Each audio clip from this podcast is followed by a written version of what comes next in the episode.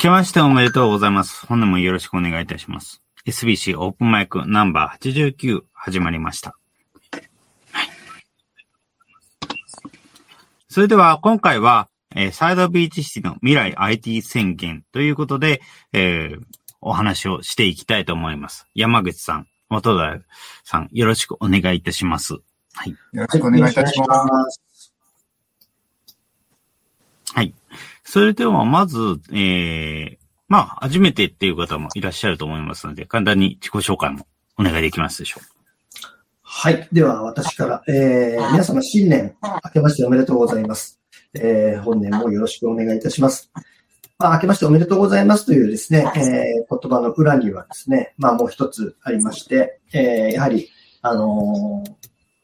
令和6年能登半島地震ですね、えー被災された方、あ今なおですね、あの被災地で苦しんでいる方々がいるということはですね、私ども重々把握しております。えー被災された方々にですね、心からお見舞い申し上げます。そちらは一言お伝えていただいて、伝えさせていただきます。えー私はですね、えー、まちづくりエージェントサイドビーチシティの理事長をやっております。えー山口亮介と申します。えーサイドビーチシティはですね、主にまあリアルでのサポートっていうものをですね、中心にやっておりますので、なかなかこのオープンマイクとかもですね、あの見てはいる、見てはいたりするんですけど、あんまりこう出演する機会がなかったので、今回はまあ、えー1月の、えー初めの、うんまあ、2024年の初めの放送ということもあるので、えー出演させていただきました。よろしくお願いします。う。よろしくお願いします。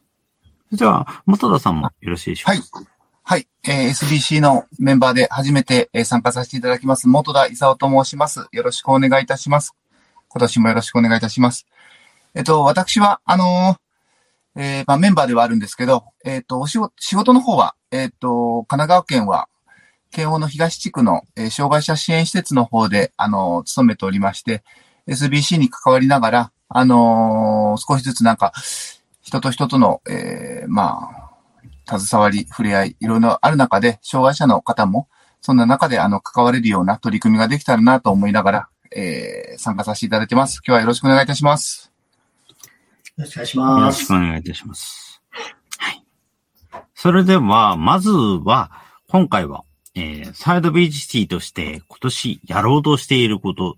ですとか、そちらのあたりの話をしていければと思いますが、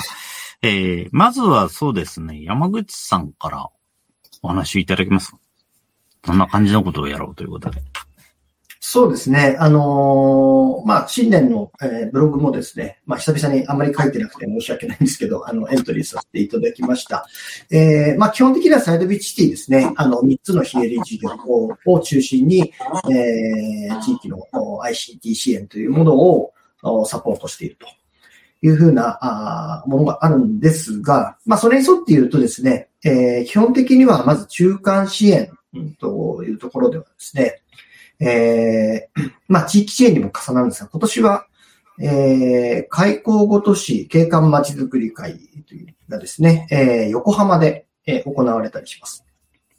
なので、まず一つはですね、そこをですね、えー私どもをですね、えーサポートをさせていただきたいなというふうに思ってますので、まず一つ大きなイベントとしてはそれがあるかな。まあ、といってもまだ秋の話なんですけど、えー今からもう、えー準備は始まっているというところですね。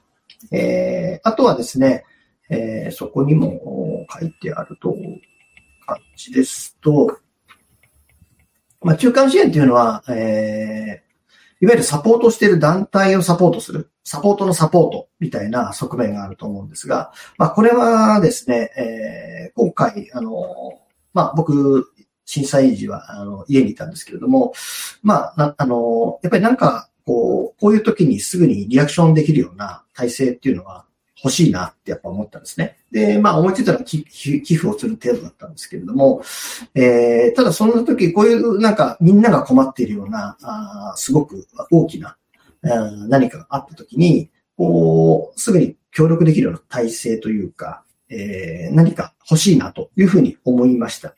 なので、ちょっとその辺もですね、中間支援という形になっちゃうと思います。僕らね、防災の専門家でもないですし、ね、あの、災害地に行ったら多分足手まといになるぐらいのレベルの人たちなんでね。えーただ、なんか、あの、できることが、遠隔であるとか ICD であるとか、インターネットを通じてできることがあるんじゃないかなというのは、ちょっと切に思いました。ので、まあそういったところもですね、ちょっと、えー今年のやっていくことに入れていこうかなというふうに思ってます。あとは、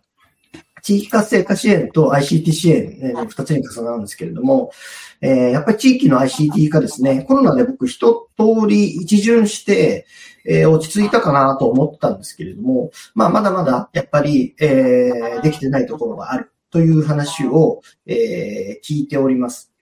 なので、えー今年、えー今年ですかね、2024年、まあ年度で言うと4月からになりますけれども、もうすでにいくつかの、え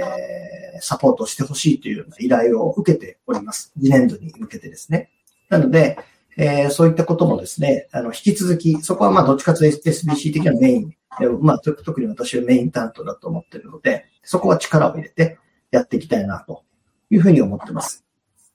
あと、プラスはですね、えーまあ Web3 的な話を去年言っていたりだとか、あとは、えー去年はですね、他の都市とのコラボみたいなのもいくつかあったんですけど、えーまあ、それはそれでですね、結構、あの、リソースが割かれたりだとか、えー時間も結構ささ、割かれるということもあってですね、えー少し控えて、えーまあ、横浜、地元の横浜で開国都市開かれるので、まあ、そこに注力していこうかなというふうに思っています。あとはですね、SDGs ですね。えーそういえばまだ資料ができてないんですけれども、えー SDGs 文化祭というのを去年参加させていただきました。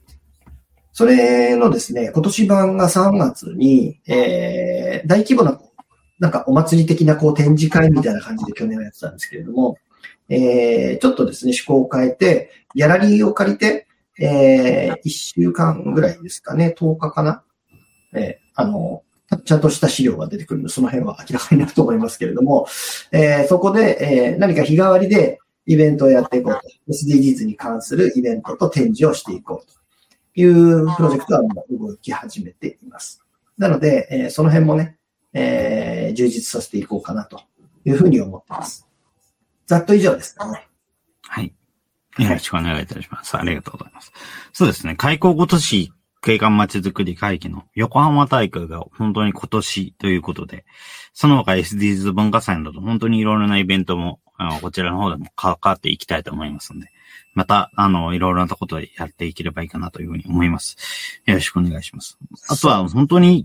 先ほどの通りの災害支援の活動をされている団体、例えば、あの、先日ですと、あ SB キャストの方でもお話をした、あご紹介した IT ダートの方々ですとか、そのような方々との、えー活動もお話を伺わせていただきましたし、やはりこのような活動をされている方々が、より居やすい場、活動しやすい場を支えていくことっていうのも、あの、サイドビーチシティとしてやっていければいいかなというふうに思っています。やはり、あの、じゃあ、自分たちだけが使えれば、このようなツールって大丈夫か、満足かっていうと、そういうわけではなくて、やはり、あの、その他街の人も本当に市民一般の方も、やっぱり、あの、IT のツール、こういうツールがありますよっていうのが、みんなが、はい、それ使えますって言わないと、結局そういうものが使えない。状況になってしまいますので、うんだからこそ、やっぱり自分たちだけが使えればいいっていうものではない。周りの人もみんな含めて使えるようになってくれれば、そういうことで IT をつ関わる人、IT をパワーユーザーと言われるような人が、居やすい場を地域に作っていこうというところは、えー進めていきたいところだなというふうに思います。そうですね。あの、この本当に SB キャスト、この回、本当あの皆さんにぜひ聞いてください。すごい今回、えー僕、ICT がやっぱり具体的に災害にどうやって、えー役立つのが変われるんだろうっていうのをですね、改めてこれ聞いて、あ、やっぱそういうことなのかとか。えー僕らが思ってる、なんかあの、SNS でね、つぶやくとか、そういうレベルではないっていうのがね、現場から、あの、やっぱりやってる人たちって話が聞けるので、まあこういう、この回、本当にね、ぜひ皆さん聞いてみてくださいとお勧めしたいところでございます。うん。ですね。それに、あの、IT っ本当に使うのは、まあ確かにハードル高いところってのもあるかもしれませんけども、使うのって極端に言えば勉強さえすれば誰だってでき、できるにはできる。うん。ただ、それを使って何をするっていうのは結構センスって言いますか、そういう感覚が重要になってきて、それって一朝一夕に身につくものではないので、だからそういう感覚をみんなが身につけておくこと。例えば本当に会ってみて話すと、情報出てきる、情報をいろいろ言ってくれるんだけども、あの、例えばチャットとかで話すと全然そのことは言ってくれない。なんで早く言ってくれなかったの？っていうようなことにならないように、常日頃からオンラインでも同じようなレベルで物事を発信できるように、えーするような感覚を身につけるっていうことはとても大事だなっていうふうに思います。はい。その他にも、やっぱりあの、今年は、えーやっぱり IT 関係の方でも活動している団体がいろいろなところにいます。やっぱり、あの、技術書店というような技術系の書籍を販売している団体ですとか、イベントですとか、あとは先日、えー去年の12月の16日にも配信されまして、えー特にポッドキャストを行っている他の団体の方々に結構人気の名前がよく出てくる場所なんですけど、ポッドキャストウィークエンドですとか、そのようなところの IT 関係のイベント、パワーユーザーが集まっているイベントにも、えーちょこっとこちらの SB キャストなりなんなりの活動を侵食していきたいなつうのどんどん出ていきたいなっていうようなところは思っていますので、そちらの方でもどんどん活用していければいいなというふうに思います。はい。ありがとうございます。どうですか？的田さん、よろしいですか？ありがとうございます。ここで。はい。今もうお話聞いてて、あの、山口理事長が、あの、地域に、の、あの、ご高齢の、高齢者の方にスマホのこととか、いろいろあの、えー講習会というか、やられてるのは存じ上げてるんですけど、あの、私の方の障害者支援施設では、やっぱり、これ、全部とは言わないんですけど、やっぱりこう、IT の活用って、うん、少しこう、遅れてるというか、うんうんまあ、疎いって言ったら、そそれでまあ、その得意な人がいると、その人をきっかけにとかあるんですけど、だから、あの、私はその、今言った SBC でこう、学ばしてもらってるというか、Web3 の説明も山口理事長のお話聞いたんですけど、すごい刺激的で、ただただ、ハードルが高くてですね、なかなか自分の業務にどうやって取り入れるかなんていうのは、ハードルが高いんですけど、やっぱり、あのface to face でお話しして、することの大切さと、あとはやっぱり一一斉に少しこう伝達するとか、そういったものが両輪で使えるようになれると、すごくいいなっていうふうには感じてるんで、まあ、あの SBC のあの、売りでもあると思いますので、進めて、私もま学びながら進めていけたらなと思います。はい。あと、元田さん、あれですよね。去年は、あの、SB、あえー SDGs 文化祭がお手伝いにはいあ来ても、らそうです、そうです。そうです。はいあれですよね。あの、港未来地区のあの。あそこで行われたやつですよね。はい。結構盛り上がってましたよね。あの、最後ライブとかもあって。うん。ちょっと、あの、逆に、あの、派手にやりすぎて、今年は縮小して、あ縮小ということです縮小を変えて、えーそうですね。ギャラリーでやるということにあ、なりました。ギャラリーでこう期間伸ばしてで、結構あの、逆にこう、拡大すんのかなと思ったらし、あやりすぎたんですか？はいそうそうですね。ちょっと、あ、そういうことのなんですまた、あの、まあ、別にやりすぎたって言うとあれですけど、まあ盛り上が、盛り上がったという、盛り上がってます。すごい盛り上がったと思います。えー非常に盛り上がったんですが、まあ、えー今年は、まあ、ちょっとギャラリーでね、はいやって、あと、配信もやりましょうみたいな話になっておます。ー、すごい。あ、あの時もでも、生配信とかも、何かメンバーの方されてましたよね。やってたっけななんか、まあ、こここでやってたかもしれないですけど、オフィシャルとしてはやってないですね。ああ、やってそうたのかなですか。お、ここでやってたかもしれない。まあ、おええまあ、オフィシャルじゃないって言うと怒られちゃう。ただ、あれですよね。あの、18区のあの、あれですよね。イベント、うちから出店したのは、こうやってこう並べある。はいはいはい。パズルです、ね。やってましたね。小さいお子さんから結構ご家族とかお見えになられて、よかったなと思いました。そうですね。はい。うん。ですね。すみません。あの、2022年の画像しかなかったので、こちらの方出させていただきましたけど。そ うですね2024年の、まあ、確か、2023今準備中ですよね。あ、やっぱそうです。あの、告知はまだしてないです。一般にはまだ。はい。えー一般にはまだ告知してないんで、サイトも立ち上がってないので、まあ、とりあえずやるよっていうことだけは決まってるっていう。もう本当に、あこちらについてこういうような活動をやってる、取り組みをやってる団体って全国にいろんなところがあるというのも、えー聞いていますので、やっぱりそことうまくつながっていくことですとか、やっぱり、あの、こういうようなイベント、特に、まあ、SDGs の標語として、やっぱり誰一人取り残さない街というふうにうん。言われもしますけども、あの、それを誰一人取り残さないってフォーカスすればするほど、取り残された人のことを見わす、見落としてしまいがちになってしまうっていうようなリスクもあるのかなというふうに思っていますので、だからそういうような人をどうやったら取り残さないで済むか、取り、それでも、それでも取り残してしまった人をどうしたら、えーその人たちに関わることができるのかっていうのを考えていければいいなというふうに思います。うん。はいそうですね。うん。本当そう思います。あのー今の誰も、うん、と取り残さないっていうのは、あの、いわゆる健常者、障害の有無に関わらずっていうと、やっぱり私今日、障害者支援施設の 従事者として参加してるんで、やっぱり障害当事者の方の困り感って多々あって、あのー目の見えない人のためのこう展示とか、いろいろ必要だと思うんですけど、あの、段差とかあると今度、車椅子の方が、その段差をまたげないとか、妨げになっちゃうとか、そういう時にやっぱり、あの、ふと、えー目が見える人が、体が使える人が、ふと、もう誰も取り残さないって言って、ふと手伝えば、あの、それは SDGs にもつながるのかな、なんて、普段から、なんかそんなことを考えてます。はい。その他にも本当に障害っていう面で言うのであれば、例えばあの、完全に見えないっていう人ではなくて、例えば少しだけだけど見えるっていう人うん。へのサポートって意外と見落とされがちなところがあるという話で、うん。意外とスマートフォン越しだったら世間が見えるっていうような人もいますし、そういうよはうな人に向けた、えー情報とか、あるいはあの、そういうような人がどうやって活動してるのっていうのも、どんどん情報として見ておかないと、え、なんでこんなことしてんのっていうふうに言ってしまう、反応してしまうっていうこともこちらもあると思いますし、うん、うん。というようなところで、あの、いろんな人の話が、あ、こんなこともあるんだな、あんなこともあるんだなっていうのを、うんどんどん知っていけるようになれればいいなというふうに思いますね。うんあ、でも今のお話で思ったのは、その、パソコンとかスマホって、本当にあの、まあ、世界的にというか、みんなあの、手軽にというか、便利になったと思うんですけど、やはり、うちは身体障害のお施設なんですけど、やっぱり障害当事者の方は指一本でスマホでうん注文ができたりとか、メールができたりとか、そういったところでは実はあの、すごい障害当事者の方にもいろんなところであの、便利になってきてるんで、で、アマゾンとかであの、発注してる人も、あの、障害当事者の方いらっしゃるんで、すごいあの、時代変わってきたなっていうふうには感じてま。すすね。はい。本当に、あの、そういうような、あの、し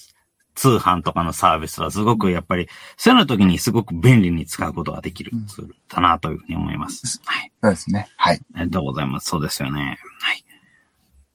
その他、あの、こちらの方として、サイド PHT の方では、例えば自分がやっている範囲であれば、というお話もちょっとできればと思いますが、自分が、えー現在行っているところとしては、その他にも、えーサイド PHT、SBC オープンマイクですとか、あとは、まあ SB キャスト、あとは先日の去年の10月より始まりました SB キャストチャンネル2ですね。こちらの方などの配信も引き続き行っていければと思います。また、SBC オープンマイクについては、やはりあの、今回の内容も含みですけれども、音声で辿ってもわかるような内容は結構含まれていますので、こちらも、ポッドキャストとしての配信も、えー先日より始めました。ですので、現状3番組の、えー内容が、こちら、サイド BHT より発信されているという形になります。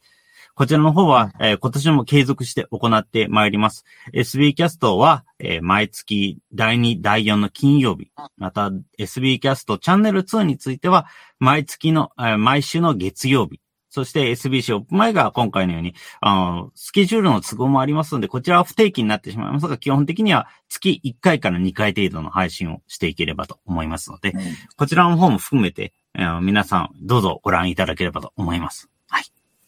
はい。はい。よろしくお願いいたします。その他、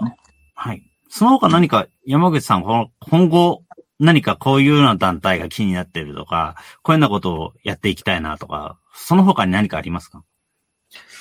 そうですね。先ほど言った、まあ、中間支援はー SDGs っていう分野でやっていくんですけれども、あのー他にも、やっぱり、まあ、僕、進めたいなと思ってるのは、実は Web3、えーまあ、特に DAO なんですけど、まあ、そこはちょっと一旦停滞しているっていうのはあるので、まあ、そこら辺ちょっともうちょっとですね、どうやったらこう、まあ、もう盛り上げ、ももちろん盛り上がってる人は盛り上がってるんですけど、やっぱりまだまだ認知度も低いですし、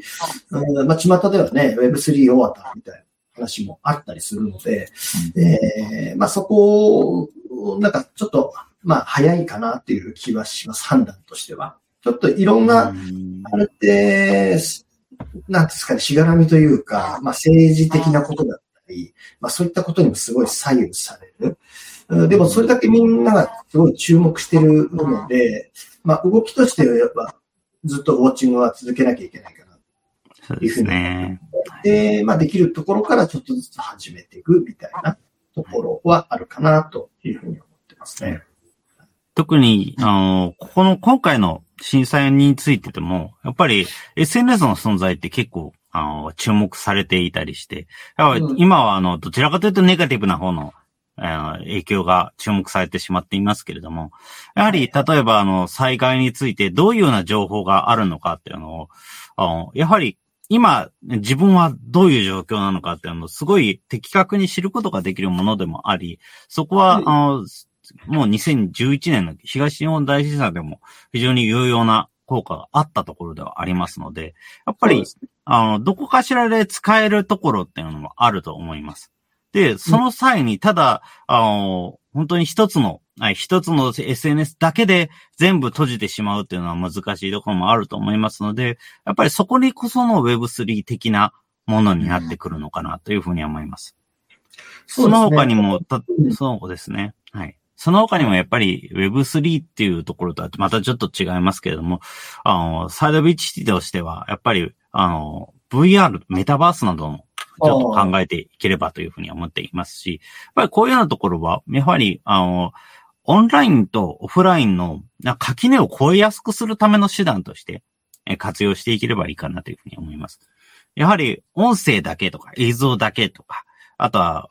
文字だけっていうようなエッセンをウェブの世界ってどうしてもやっぱりちょっととっつきづらい、どうしようかって二の足を踏んでしまうってところはあると思いますけども、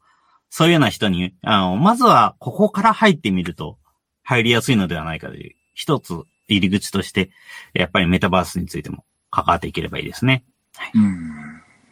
そうですね。あのー、メタバースなんかはね、あのー、障害を抱えている方々にもだいぶ有用だみたいな話があったり、うん、その辺、元田さんどうですか？なんかあ、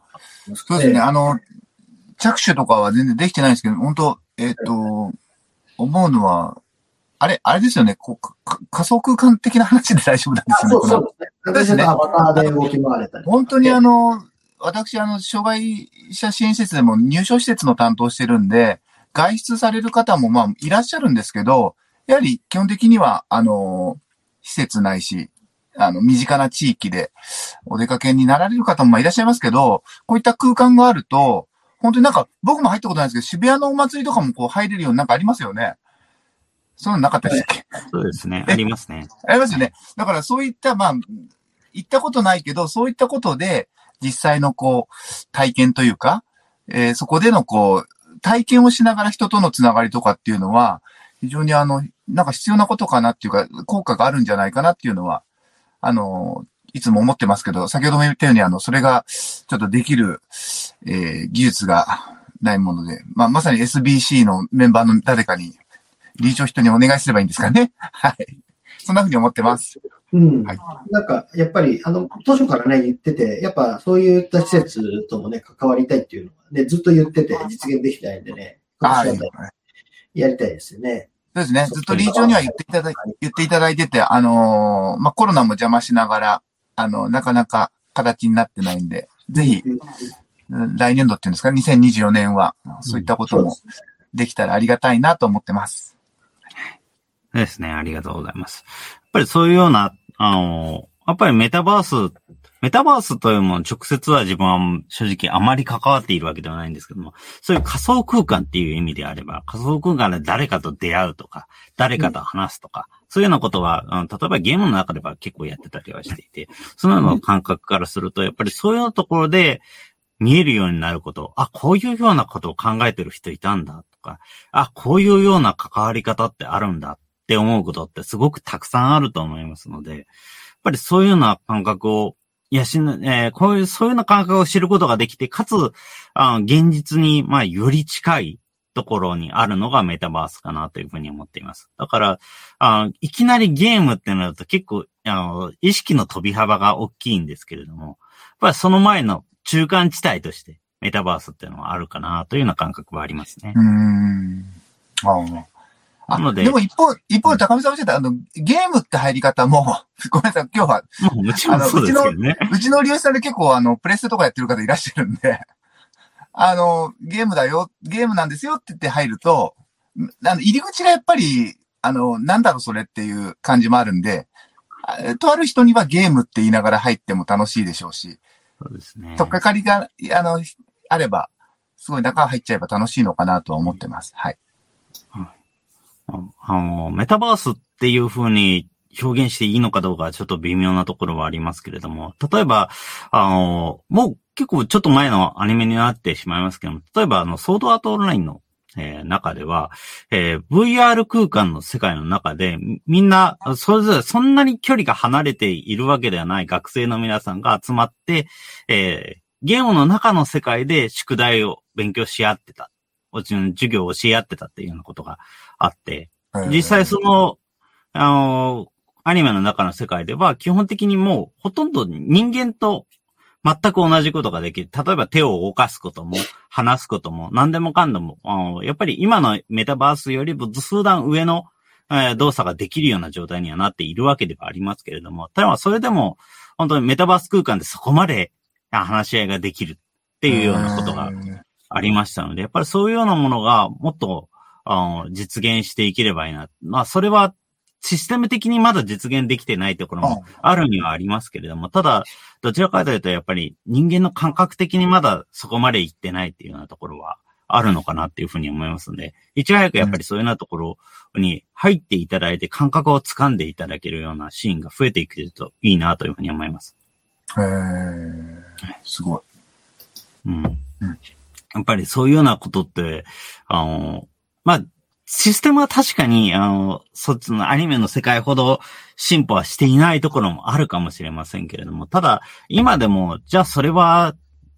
ズームでできないんですか？とか、ディスコードみたいな音声チャットだけでできないんですか？っていう、実際できたりしますので、だからそういうようなものを今やっていくっていうようなことは可能なのではないかなというふうに思います。もうそこはもう気持ちの持ちようなのかなと、はい、思いますので。うん、うん、うん。でしょう。そその他山口さんも。そうですね。えっ、ー、と、まあ Web3 の話が出ましたけど、あのー、大きくは動いてるんですよ、本当に。大きくは。あのー、ただ、まあ、要は、ユースケースというか、まあ皆さんの身近なところまでは降りてきてないので、えー、一体何の役に立ってるんだろうみたいな話になってるのかなっていうところなんですけれども、やっぱり、あのどっちかっていうと、あの、ブロックチェーンの技術をどう活かすかっていうところの方に、やっぱり、えー、今、注目はされていて、まあ、それが例えば、あの、まあ、マイナンバーカードみたいなものに紐づいたりだとか、えー、そういった、まあ、いわゆる本人証明みたいなものに、えー、活用されるようになると、えー、まあ、それが身近になる頃にはもはやブロックチェーンなんて言葉みんな知らなくても、まあ、実はこれブロックチェーンだよってなってるのが理想なんだけどね。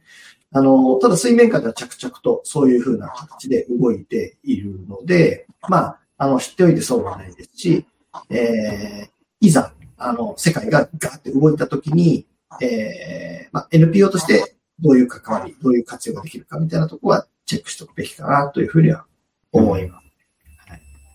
そうですね。特にブロックチェーンとかもそうなんですけども、やはり、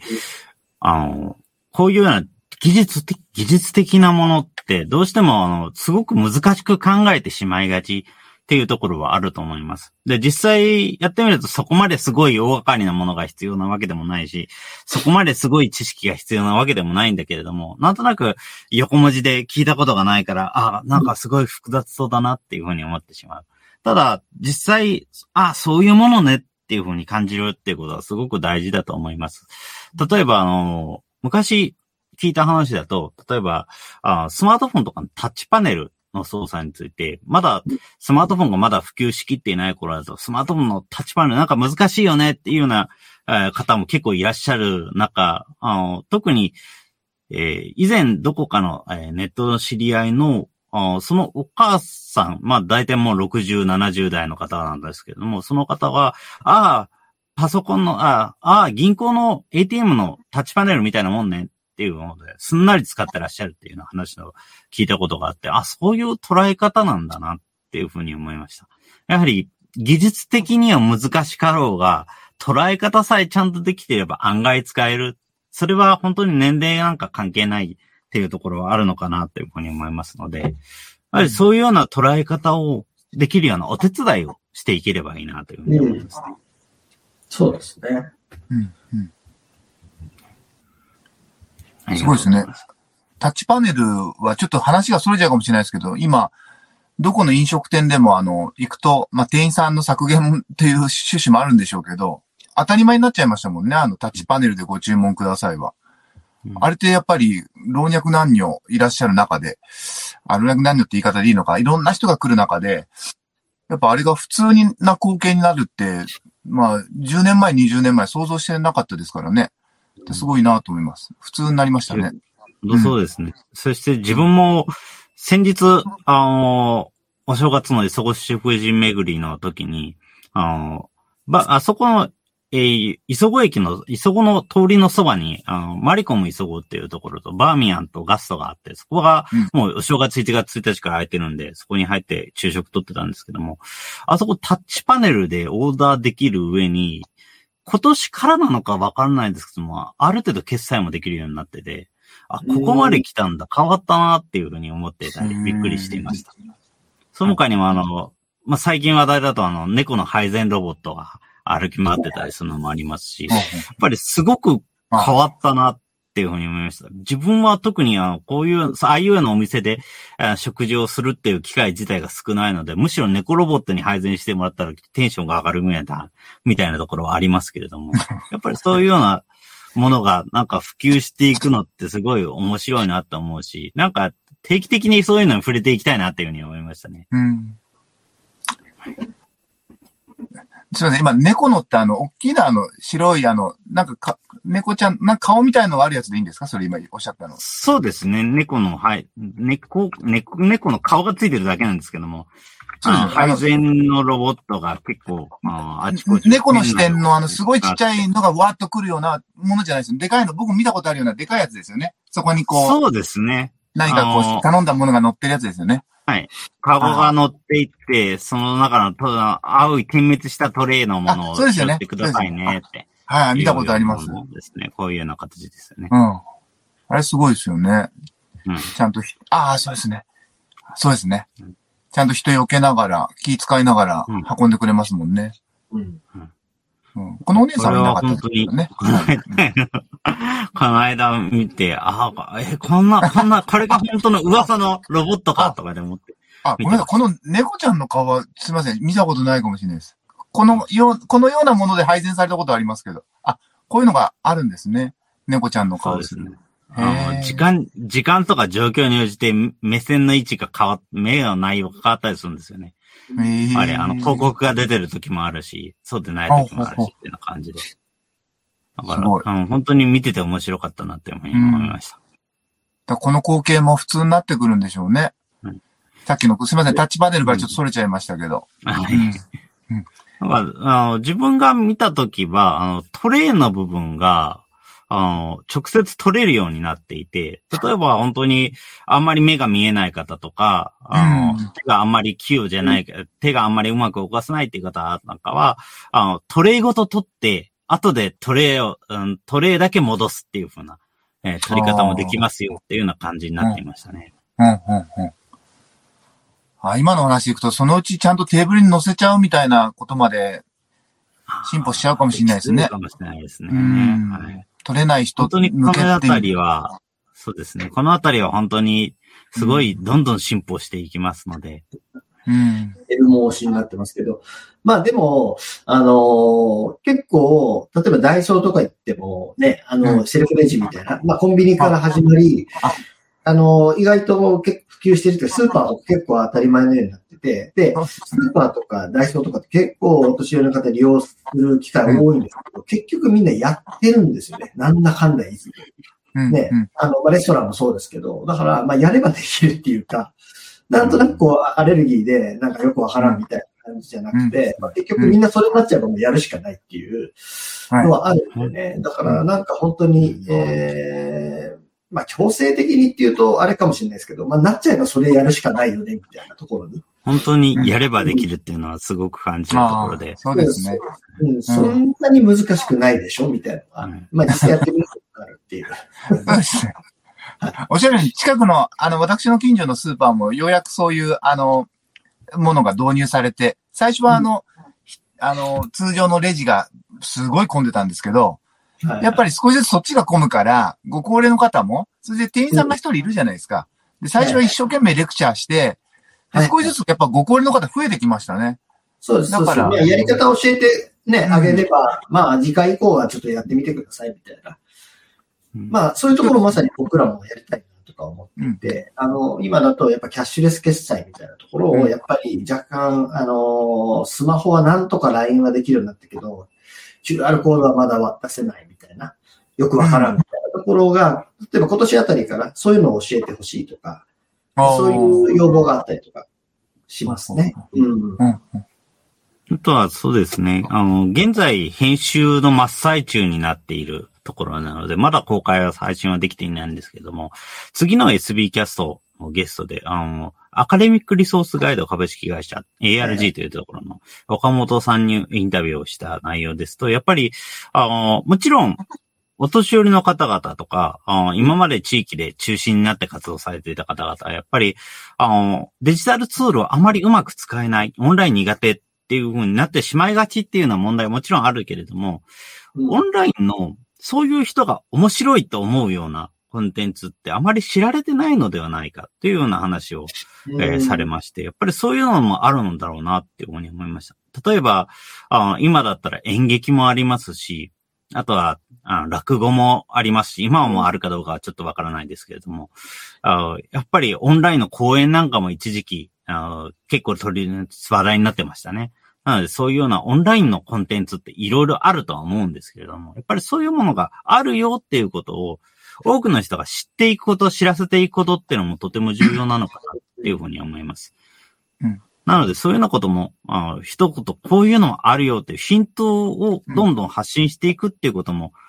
やっぱり SBC のサイドビーチでやるべきことの一つなのかなっていうふうに思えたりはしますね。それは本当にありますね。要は、あの、そ、それを知らないで、僕らとか若い世代の人たちって、そういう当たり前になっちゃってるから、教えようともしないんですよね。要は何が楽しい、多分お年寄りからすると何がそんなスマホ楽しいのって思うかもしれないですけど、いや、すごく楽しいんですよと。で、何見てるのみたいな話になった時に、あ、それすらも知らない。あ、そういうことできんだ、みたいなね。例えば本もね、タブレットだと本も読めますし、さっき言った YouTube だったら、いろんなコンテンツ本当に出てますしね。まあそういうのを知らせる。うん、こういうことを、で、若い人たちは夢中になってるんですよっていうのがね。何が面白いのみたいな根本的なところを教えるっていうのは面白いかなと思いましたね。うんうん、まさに、あの、こちらのオンライン演劇の劇場でありますけれども、こちらに非常にいろんなものが定期的に配信をされていて、あのその他にもどんどんまたあ配信がされるということなので、自分も楽しみにはしているんですけども、やっぱりこういうようなところで演劇を見る。やっぱり、あの、演劇、普段の演劇ってなかなか、あ見づらいところ、見づらい人とかもいると思いますし、例えば本当に、あの赤ちゃん連れじゃないといけないんだけど、赤ちゃんが、うん、何か泣いちゃったりするとこういけないからなかなかっていうようなところは、あると思いますが、そういうような人も、オンラインの演劇であれば気軽に見に行くことができますし、特にあの、こちらのえー、演劇の劇場で時々演劇をやってらっしゃるノーミーツの方々のメッセージで非常に印象に残っているのが、うん、毎回演劇の最初にお客様、えー、本日は、えー、携帯電話などの電源をお切りいただかなくて結構でございますというような振りが必ず一個は入っていまして、やっぱりそういうのってすごくいいなっていうふうに思いました。やっぱりなかなか、うん、あの、ずっと2時間束縛されるのはちょっとっていうような方も気軽に見に行けるっていうのがすごくいい魅力だなっていうふうに思いますし、うん何かいちいちあのお菓子、ポップコーンとか用意しなくても、家にあるものそのまま食べながらとかでも見られるし、それで時々あのこちらに、えーの何かの選択を迫られるシーンとかもあったりするので、そこがすごくオンライン演劇の面白いところだなというふうに思いました。はい。うん。ありがとうございます。あ、コメントが来ておりますね。はい。あら。捉え方が良いという表現が私がわかりませんが、あた、相手が難しく感じずそういうものだと思えれば、あとは相手が、えー独学で勉強してくれる感じがあります。そうですね。うん本当にその通りで。やっぱり、あの、実際、やってみながら覚える、やってみながら覚えるって意外と皆さんできるんですけれども、うんうんやっぱりなかなかできないと思い込んでしまいがちっていうところはあったりするのかなっていうふうに思います。うん。なので、やっぱり本当に独学で勉強していける、なんとなく慣れていく。そもそも特に最近の電子機器とかって、なんとなく分かっていけるような構造に作られているので、やっぱりそういうふうに、あの、なんとなく使ってみてほしいっていうのはありますね。うん。うん。スマートフォンのデザイン、Bluetooth テザリングについて教えたことがあるのですが、その後、Bluetooth で自販機と接続する仕組みに興味を持たれた。本当にそうですね。驚いたことはあると思いますが、やっぱりその通りだなっていうふうに思います。はい。ありがとうございます。そうですね。その最初の一歩ですよね。本当に、あ、こうやってやるんだっていうのが分かると、まあ、その、アレルギーというかね、まあ、こう私はこういうの苦手だからみたいなところを本当に一押しするっていうのはすごく大事だなとうん。ですね、やってて。うん。だから、やっぱりこういうようなオンライン演劇とかも一つのそのきっかけになり得るのかなっていうね、最近思っています。ああ特に、やっぱりあの、今までのオンラインにあるコンテンツ、例えば YouTube の動画とかゲーム実況とか、あそういうようなものって、やっぱり今まで若い人向けのものがほとんどだったので、そうでない人からすると、え、何のことなのっていうふうになってしまいがちだったのかなっていうふうに思います。だからそういうような人たちが興味を持つきっかけになり得る何か。例えば、あの、自分が以前話を聞いたものだと、あの、iPad を使って大道芸をやってらっしゃるという方がいらっしゃって、でもそういうようなもので iPad に興味を持つとか、iPad ってこういうように使えるんだっていうふうに思って興味を持つ。何か、えー使アプリの使い方を勉強してみるとか、そういうようなところのきっかけになるってことはあると思いますので、やっぱりそういうようなものがもっともっといろんなところにあるといいですね。うんそうですね。あの、私自身も今これ知らなかったんですけど、だから知るっていうのと、今日、知るきっかけと興味を持つっていうことなのかなと思うんですけど、あの、うちの施設でもあの、なかなかこう YouTube とか見るきっかけとかなくて、その中で、活動の中で、本当は電車が好きな方がいて、今って YouTube とかで、まあ皆さんこれ普通の話に聞こえるかもしれないですけど、ずっとひたすらこう、電車の、なんですか、先頭の映像をずっと延々と流してるのとか、横から撮ってる絵とか、それをずっと見て楽しんでる方もいらっしゃるんで、やっぱりこう、きっかけ知るきっかけと、それ見てからずっとハマっていらっしゃるんで、で、そうすると、じゃあこういうのも見たい、こういうのも見たいって広がると思うんで、まあそういうのってやっぱり大事かなとは思います。うんはい。そうですね。うん。ありがとうございます。また、あともう一つ、あの、本当にこういうテクノロジー関連のトピックとして、割と最近よく聞かれるのは、例えば AI とかもありますね。やはり、あの、うん特に去年は本当に AI の年でしたねっていうような方もいらっしゃるぐらい、本当に AI いろんなもの、チャット GPT ですとか、マイクロソフトコパイロットですとか、バードですとか、いろんなものが出てきていますけれども、やっぱりそういうようなものについても、あなんとなくでもこういうものだねっていうのを知る人が出てきてくれればいいなっていうふうに思います。なので、まあ、こちらについてはどちらかというとブログのコラムとか、そういうような形での配信っていうふうになると思いますけれども、やっぱりそういうようなものを、あの、皆さんも使っていっていただければ、全く使わないっていうのじゃなくて、えー全部 AI に頼り切るってのでもまたなくて、いい感じの距離感で関わるっていうようなものが、うんやっぱりできるヒントをこちらから発信していければいいなというふうに思います。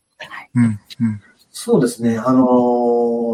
AI は結構、いわゆるデジタルデバイドの解消にものすごく役立つというか、切り札なんじゃないかぐらいの勢いだと僕は思ってますね。だだって、話しかけて答えてくれる。今まで話しかけて答えてくれるね、えやつって、ただ検索結果を出してくれただけだったんですけど、完全に答えてくれるよ。うん。ないね。うんだからとりあえず聞いてみ、みたいな感じで、えーいまあ、ここまで来たかっていう、本当に、切り札だと思いますよ。うん。そうですね。ううんん。とりあえず何でも聞いてみれば、ぜ一通り答えてくれますからね。そうですね。まあ、あの、自分はあの、以前別のイベントでお話をする機会があって、AI って、今どういう風に使うべきなのっていうような話をされたときに、うん自分、AI って基本自分の力を1.2倍するツールだと思っているんですね。あの、例えば自分はプログラミングに使う機会っていうのが多いんですけども、プログラミングにおいてだと、やっぱりどこかしら修正をしなければいけないっていうケースが結構あって、で、そのし自分よりはるかに上のレベルのことをやってしまうと、どこを修正したらいいか分かんなくなってしまうんですね。なので、あの、もう、あの、間違った答えが出てきました。誤ったプログラム、動かないプログラム出てきてしまいました。じゃあ諦めますっていうようなことが言える分野でなければ、やっぱり自分からかけ離れたレベルのものは作れない。ただ、自分よりちょっと上のレベルのものであれば、やっぱりどこがおかしいんだなって自分で判断して修正できますので、やっぱりそういうようなところで応用ができてちゃんと使えるようになる。だからこそ自分の力の1.2倍背伸びをすることはできるけれども、やっぱりせあくまで背伸びであって、あそれはあのひ人一人分上のものを取るわけにはいかないっていうようなものなのかなっていうふうに思いました。うんだからこそ本当に、やっぱり自分の力が0だったり1だったりすると何かけてもほとんど変わらないので、やっぱりだからこそ自分の実力もしっかり身につけて、その上で使うツールなのかなっていうふうに思いましたね。そうですね。だからまあ、2024年まさに AI、まあ、去年が本当は AI 元年なんでしょうけど、あの AI がいよいよ、こう、皆さんの手元に来て、あ、こんなに役立つんだっていうふうにか変わっていくえー年になるんじゃないかなと思いますけどね。うん。だから本当にこういうことができるようになったんだって、あの、常日頃から知って、あの、差分を覚えておかないと、あの、ずっと先になって、いつの間にか、うん AI が全て決めれるようになった時に、うん AI がありますよって言われると、もう何が何だか分かんなくなってしまうってことがあると思います。今からなんとなく関わっておく。こんなものなんだってのを知っておくっていうのは重要なのかなと思います。はいうんそれではちなみにですけども、これを聞いている人に今年何をしてほしいなど何かありますか？ああ。そうですね。まあ今話してきた内容が、まあまさに今年、まあぐ具体的になるというか、あの具現化するっていう、まあ僕らが地域の ICT やってますけど、あのまあ、まあ LINE とか SNS とかっていうのがようやくっていうレベルだったりするところもありますと。ただまあそこをすっ飛ばしちゃっても AI でいいんじゃないかなとかちょっと最近思ったりもしますし、うん、あのーもう一段階、ここでみんなデジタルとか ICT とか DX とかっていう、うんなんですかね、雰囲気というか、こう、ノリが強くなってきてる中で、一段階突き抜けて、えー、行きたいなっていうふうに思いますね。なので、それは、そこら辺を意識して、えー、そういった活動にもし取り組まれてる方がいたら、そういうこら辺を意識してもいいですし、まあ、これを聞いて、あ、そういうやり方もあるんだなとか、まあ、あとは、まあ、僕らに関わるようなきっかけが、あー生まれたりとか、まあ、そういうところはできればいいなと思ってますけどね。はい。ですね。うん。ありがとうございます。元田さん何かありますか？はい。私は SBC あの、関わらせていただいて、まあ、AI というか IT のこととかも学ばせていただいている方なので、うん、見てる方にもしもっていうと、すみません、今日の参加の担当としては、皆さんあの、ちょっと IT とは真逆なんですけど、さっきあの、目の見えない方のお話、高見さんもしてくださったように、うんうん、できたらでいいんで、まあ、まずはお声をかけてほしいですね。もし困ってんのかなと思ったら。で、あの、何か手伝うことありますかって聞いて、ないですって言われたらないんで。ただ、あと、よくね、倒れてたり何でもいいんですけど、誰かがやるんだろうなと思って結構こう素通りする場面をよく見るんで、でも誰も声かけなかったらどうしようっていう風な気持ちで、ちょっと一声だけかけていただけたら、って僕が言うのも変なんですけど、すいません、IT 関係のことが言えないもんで、そんなことですかね。はい。でも本当に、あの、そうですね。はい。そこはすごく大事だなというふうに思います。やっぱり、あの、オンラインにいろんなものがあるとは言っても、そのきっかけって、やっぱり、あの対人の関係であったりするっていうこともあると思いますので、まずそこのきっかけを、本当に実際の生活の場で得ていくっていうのもとても大事なことだと思います。はい。ありがとうございます。はい、その他にもやっぱり個人的にはやっぱり周りの人と話すきっかけをどんどん作っていってほしいなっていうふうに思います。あの、例えば本当にあの、買い物に行った先でとか、近所の人と話すでもいいですし、あとは、あの、どっかのカフェに寄った時に、隣の、お店の人と話したり、隣の人と話すとかでもいいかもしれませんし、あとは、オンラインでたまたま出会った人と話すでもいいですし、それこそ今だったら、例えば、ツイッタースペースですとか、あとは、ディスコードのよく行くグループの誰かとでもってでもありますし、そういうようなところで誰かと話をしてみるとか、そういうようなきっかけをつく、機会を作ってみるっていうところから、周りの人と話をするっていう機会をどんどん作っていってほしいなと思います。あ特に、まあ今はタコツボかとも言われますけれども、どうしても自分の交友関係ってオンラインで、オンラインのツール、今漠然と使ってるだけだとすごく狭くなってしまいがちなんですけれども、ただ、オンラインを、じゃあこういう風に使えるかな、ああいう風に使えるかな、どんどん興味の範囲を広げていけば、オンラインだけでもすごく興味の範囲って広げられると思いますし、そこにオフラインが加わったら、もっともっと広げられると思いますので、だからこそやっぱり、いろんな人と話をしてみてほしい。話を聞いてみてほしい。あるいは、どんどんこちらから発言をしてみてほしいな、というふうに思います。はい。うん、というところでしょうか。はい。そうですね。あのー、まあ、まさにリアルとデジタルのまあ、融合というか、まあ、本当に、まあ、メタバースしっかりそうなんですけど、本当に近づいてきてるので、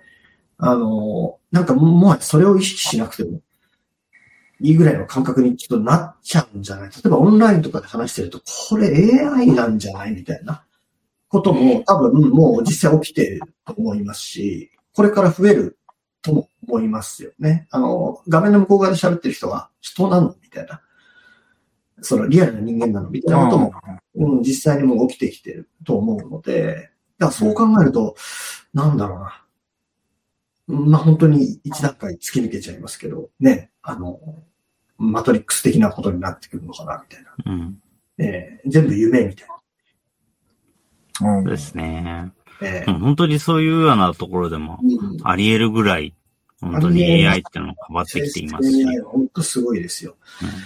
うんびっくりします。うん。だから本当に自分も常日頃から、あの、マイクロソフトコパイロット経由でいろいろサポートをしてもらったりとかしているのを見ると、うん、あの、昔、昔と言っても本当に去年かそのぐらいですけど、Google の社員の方が、まあ、AI が感情を持ったって言い、言い始めたっていうこともあったっていう話は聞きましたけども、まあ、思っても無理はないかなっていうぐらい、やっぱり変わってきているなっていうふうに思いますね。はい。うん。ありがとうございます。はい。それでは、あの、最後に山口さんにぜひ、あの、答えいただければと思いますが、あの、今年のサイド VTC の活動のキーワード、ぜひお伺いできますでしょうか？マジですか？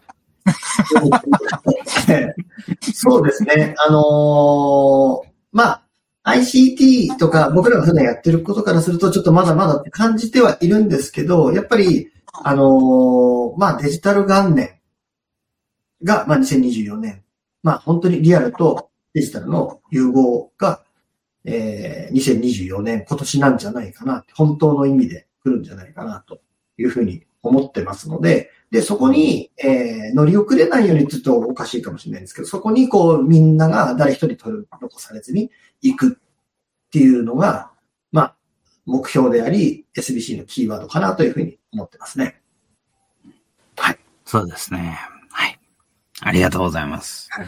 本当に、あの、サイドビーチシティでは、そういうようないろいろな情報のヒントを発信していったり、えー、他の団体の支援をしていったり、ええー情報をどんどんいろいろとやっていければと思いますので、もしご興味おありの方など、あの、自分はこういうことできるぞとか、こういうことやりたいんだぞとかいうような人も、あとは逆に本当にそういうのわからないんだけどっていうようなところも、を持たれている方も、お気軽にどんどんサイドビーチに関わっていただければと思います。あの、SBC、サイド BHT は SBC 黙々会ですとか、あとはディスコードのグループ自体はいつもオープンしていますので、そちらの方とか、いろいろなところでコミュニケーションを取るための手段というのは用意しておりますので、もし、あの、どうやってやればいいのか、どうやって関わればいいのかわかんないなっていうような方いらっしゃいましたら、ぜひお気軽にディスコードのグループなどにも関わっていただければと思います。はい。あの、コメントなどはぜひいつでもお待ちしておりますので、よろしくお願いいたします。はい。それでは、その方が大丈夫でしょうか？ぜひここで言っておきたいって何かございますか？そうですね。オチとしては、実は元田さんが全部生成 AI だっていうオチがある ずっと喋ってるように見せかけて、いや、これ元田さんじゃないんですよ、実は。ああ、すごいですね。ああ。でもそれぐらいの時代に、まあ、なりますね、と。うえん、そうですね。本当に。。うん。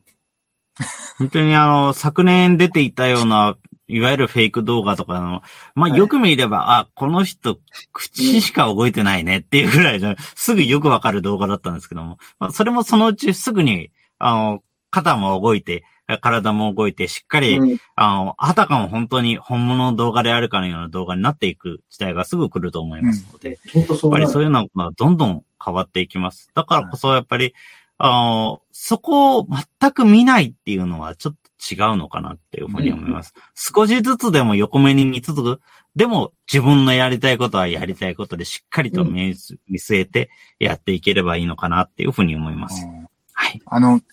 私一個だけあの、すいません、今、ゆ先ほど理事長は夢、結果それは夢だったとか、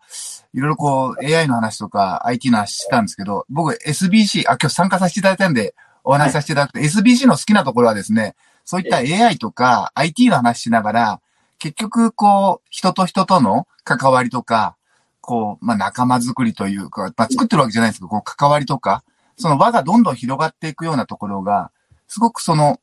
両輪っていうか、掲げてるものは IT なんですけど、でもそれは結局人と人との関わりを通してっていうところが、そこですごい福祉のお仕事ししていながらも、SBC がやってることってすごいなって思うところが多々あるんで、まあそういったところが、あの、私は好きなので、あの、ぜひ、これ見てる方で参加していただける方がいたら嬉しいなと思います。はい。そうですね。ありがとう完。全に AI ですね。最後に持ち上げて終わるところとかも全部プログラミングされて。はい。はい。プログラミング通りです。はい。はい。はい。そんな感じでしょうかそれでは、あよろしい。でしょうか。はい。それでは、えーはい。今回の SBC オープンマイクナンバー89、サイドビーチシティの未来 IT 宣言、これにて終わりにしていきたいと思います。皆さんもどうもありがとうございました。ご視聴いただいた方、えー録画等で見ていただく方もどうもありがとうございました。ありがとうございました。